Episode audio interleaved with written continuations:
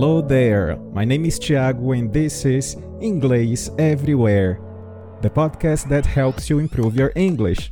I want to invite you to join me every week to take you to the next level, listening to all kinds of content stories, interviews, chats, and a lot more. Welcome to English Everywhere.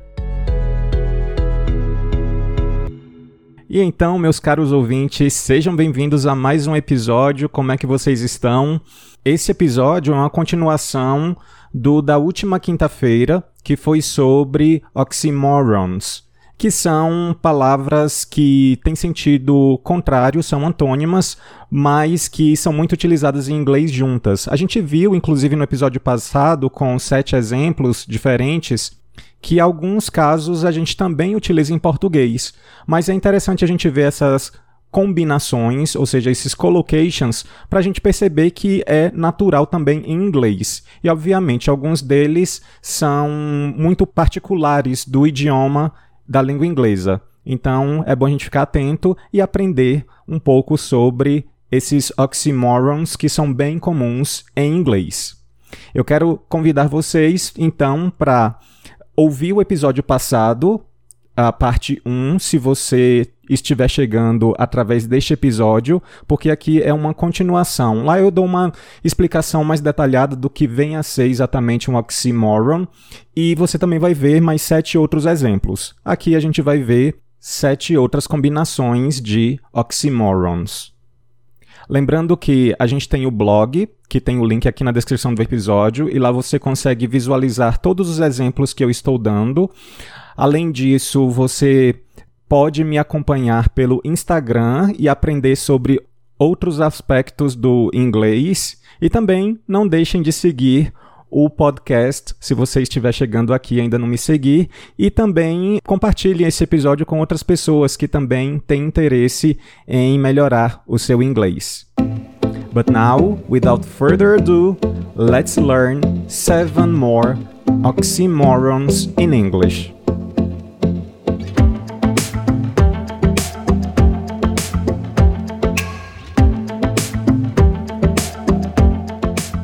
A primeira combinação de oxymoron do dia, do episódio de hoje, é unbiased opinion. Unbiased opinion, que seria algo como opinião imparcial. Se ela é uma opinião, então não tem como ela ser imparcial. Uh, eu quero explicar um pouco sobre essa palavra unbiased. Ela vem da palavra bias, que significa o viés, uma vertente, uma inclinação a algo. A gente tem então o adjetivo biased, biased, que é, é, é uma pessoa enviesada, inclinada a alguma coisa ou parcial, e o unbiased é justamente o oposto, imparcial. Então, unbiased opinion. Por exemplo, I will ask the professor for his unbiased opinion. I will ask the professor for his unbiased opinion. Obviamente, a gente também tem essa combinação de palavras em português, mas dá para a gente perceber que realmente é um oxymoron. I'd love to travel, um, travel the world, and I guess get a better appreciation of the environmental and the social and the economic values of our natural resources. I'd love to be able to bring this all together to get a more unbiased opinion to the challenges that we face with conservation. A segunda combinação é alone together. Alone together. Bom, alone sozinho, together junto. Então, como é possível você estar junto sozinho? Essa é uma combinação que normalmente é utilizada quando você está, por exemplo, de casal com seu namorado, namorada, marido, esposa, né? Então, é quando o casal está sozinho. Então, por exemplo, they couldn't wait to get out alone together. They couldn't wait to get out alone together. Ou então, ainda nesse outro exemplo, let's spend some time alone together. Let's spend some time alone together. Pode também ser utilizado aí entre amigos, tá? Dois amigos que queiram ficar juntos sozinhos. é possível a gente fazer essa combinação em inglês. I mean, it's, it's nice. It's, it's been good. I think we were able to talk about things that we never really touched while we were alone together. So it's a good, it was a great therapy session. A terceira combinação, o terceiro oxymoron do episódio, é um que eu gosto muito. É a combinação an awful lot. An awful lot. Que são três palavras. An awful lot. Se a gente tirar a palavra awful, ela significa algo terrível, horrível. E ela está aqui no meio de a lot, que significa muito. Apesar da gente ter uma palavra que é um adjetivo com a conotação negativa, essa combinação não traz esse sentido. An awful lot nada mais é do que é, muito, só que de forma enfática. Algo do tipo pra caramba. Então vejam no exemplo. We forget that we know an awful lot of body language as well. We forget that we know an awful lot of body language as well. Seria algo como: e nós esquecemos que sabemos bastante muito sobre linguagem corporal também. There are an awful lot of good people, and some of them are not going to make it. O quarto oxymoron do episódio é controlled chaos. Controlled chaos. Eu quero chamar atenção aqui para a pronúncia da palavra caos, que em inglês tem o som aberto no final do O. Então é chaos e não chaos, ok? Chaos. Então, controlled chaos seria um caos controlado. Então, se é um caos, como é que ele é controlado? Veja um exemplo. At times, it feels like a little bit of controlled chaos. At times, it feels like a little bit of controlled chaos. It does feel like we have a controlled chaos that I do associate with the feeling and the experience of shopping.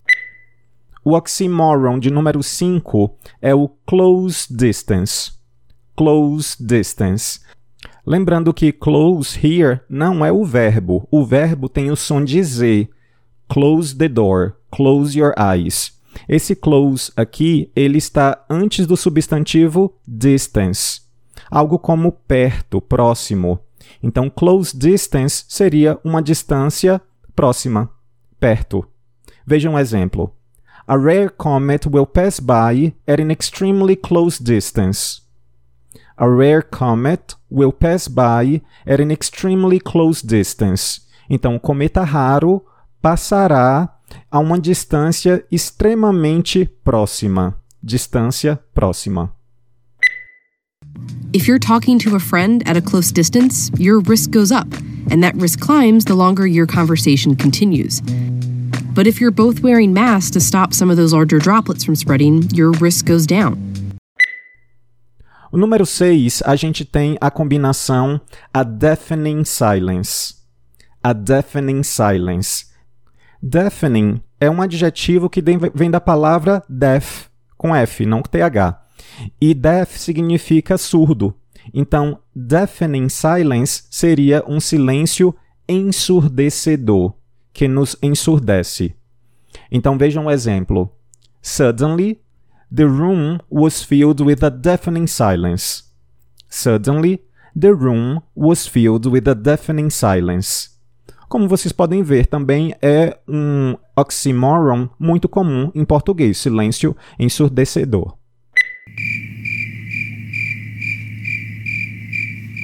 Ah, crickets. The deafening silence that occurs when someone doesn't respond to our email, phone call, or text, or in some way fails to acknowledge that we exist. Maybe it's after a first date or a job interview, or maybe you've reached out to a big shot in your industry. E por fim, número 7, a gente tem a combinação de palavras same difference. Same difference, ou seja, uma diferença igual. Se é diferente, como é que pode ser igual, né? Então vamos ao exemplo. Give me the $50 you owe me or pay for dinner. It's the same difference.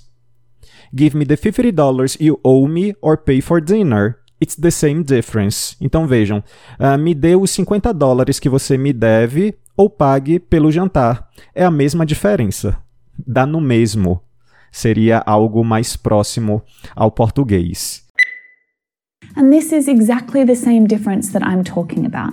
Your English teachers are trying to express themselves clearly so that you can understand them. Então, vamos dar uma revisada rápida dos sete oxymorons que a gente aprendeu hoje. O primeiro foi unbiased opinion. Número 2, alone together. Número 3, an awful lot. 4, controlled chaos. 5, close distance. 6, a deafening silence. E 7, same difference.